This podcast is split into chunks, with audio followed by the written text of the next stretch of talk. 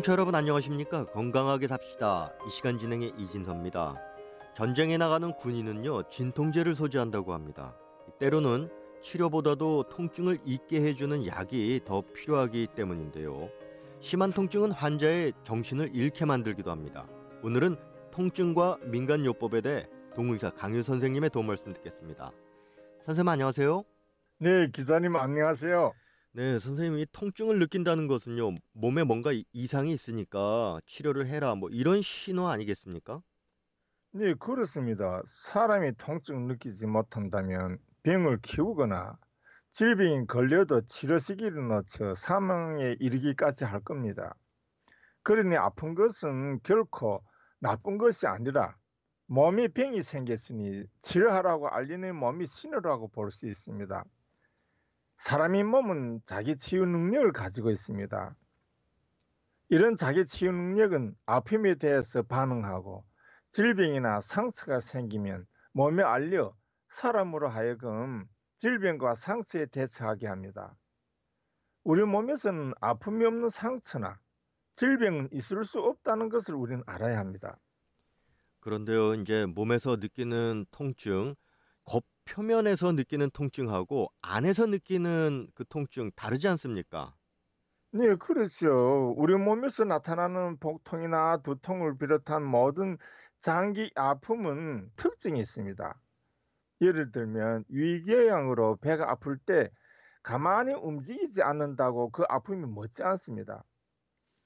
움직이지 않으면 아픔이 세기가 조금 덜 할 뿐이지 아픔은 그냥 유지되면서 병은 점점 크게 번지게 됩니다. 이와 같이 위염도 또 장염도 그리고 두통도 안정하면 조금 아픔이 적을 뿐이지 없어지지는 않습니다. 위궤양과 과상성 위염은 위가 비면 아픔이 더 심하기 때문에 이때는 누룽지 물을 마시거나 오징어 뼈가루를 내서 한 번에 2g씩 하루 세 번 밥 먹기 전에 먹으면 아픔이 없어집니다.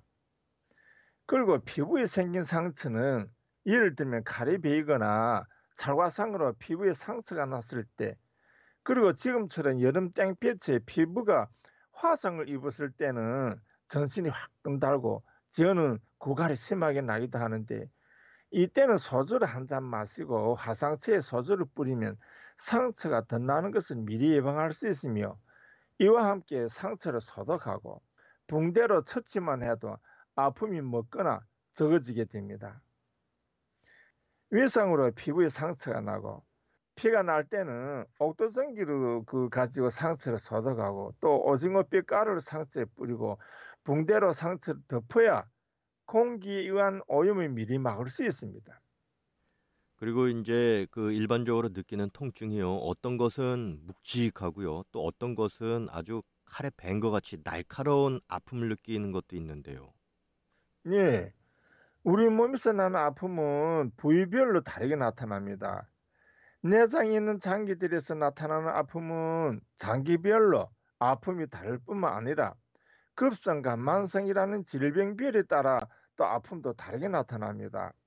예를 들면 소대장염 때는 아랫배가 꼬이는 것 같은 아픔이 있다가 변을 보면 그 아픔이 저어지기도 하고 경해지기도 합니다. 그러나 간장에 병이 들었을 때는 초기에는 전혀 아픔을 못 느낄 정도이고 중증일 때 간이 70% 이상 굳었을 때야 비로소 오른쪽 옆구리 둔한 아픔이 나타나기도 합니다. 그리고 맹장은 처음에는 소화가 안 되는 것처럼 속이 미스거리다가 시간이 지나면 배꼽 우측 조금 아래 아픔이 나타나면서 허리를 펴지 못할 정도로 아픔이 극심하게 나타납니다. 이런 아픔은 시간이 지날수록 심하게 나타나다가 맹장이 터지면 오히려 아픔이 사라지면서 속이 편해지기도 합니다. 그러나 맹장이 터진 이후 시간이 지나가면 복막에 염증을 일으켜서 극심한 복통을 일으키게 됩니다. 이때 생긴 아픔은 염증을 동반하기 때문에 열이 심하게 납니다. 명장염은 한방이나 민간요법으로 치료할 수 있는 그런 질병이 아닙니다. 반드시 수술하고 항생제로 소염 치료를 하는 방법밖에 없습니다. 보통 이제 한의학에서 통증 완화를 위해서는 어떤 방법을 쓰고 있습니까? 네, 한의학에서는 통증별 또는 증상별로 치료 약제가 다르게 이용합니다. 주로 염증이 이용하는 한약제나 민간요법에 쓰이는 한약은 금은화, 황백피, 후박, 기피, 굴족의 껍질, 어적골, 부자, 처, 쪽두리 풀뿌리, 백자약 등 이런 약초들입니다. 이 중에서 그 부자와 초는 독이 있는 약이기 때문에 반드시 법제해서 사용해야 중독 증상을 미리 예방할 수 있습니다. 예를 들면 단순성 복통일 때, 즉 장경련이나 위경련 시에는 계피의 백자액을 배합하여 사용하면 복통이 멎습니다. 그리고 수술 후 가스가 통하지 않아서 오는 이 복통 때는 호박을 가루내서 한 번에 사그람을 물에 타서 먹으면 가스도 통하고 배 아픔도 금방 멎습니다. 염증을 동반하는 복통은 장기별로 이용하는 한약이나 민간요법은 다를 수 있습니다. 질병에서 많이 보는 위험일 때는 주로 창출과 굴속의 껍질을 사용하면 아픔이 먹거나 염증이 없어지게 됩니다. 그리고 장염으로 설사를 하거나 곱동을 누를 때는 황백피와 백자약을 배합하여 치료하면 염증성 장염이나 설사가 먹게 됩니다. 그리고 열이 나면서 머리가 아프거나 사지가 아플 때는 금문화와 백자약을 배합해서 사용하면 일반 감기와 신경통이 치료되는 것을 볼 수 있습니다. 네, 그리고 노인분들이요, 만성 통증에서 오는 고통을 호소하는 분들 많은데, 이때 민간요법 어떤 것을 쓰는 게 좋을까요? 네, 노인들은 거의 같은 질병을 앓고 있는 것을 볼 수 있습니다. 노인들에게서 제일 많이 나타나는 질병은 주로 혈압병과 관절병, 그리고 소화기관에 생기는 질병입니다. 그 중에서도 제일 많은 질병이 혈압과 관절병입니다. 이렇게 노인에게서 나타나는 질병은 어느 한순간에 생기는 질병이 아닙니다. 나이를 먹어가면서 생체가 노쇠되어 생기는 것으로서 이런 질병은 그 아픔을 경감시키거나 진행 과정을 늦출 수는 있지만 완치할 수는 없습니다. 고혈압에 대한 치료약으로는 양약에서는 여러 가지가 그 개발되어 치료에 도입되고 있습니다. 한 약은 단종이거나 민간요법으로 고혈압을 치료 및 예방하는데 주로 도충 껍질을 많이 사용합니다.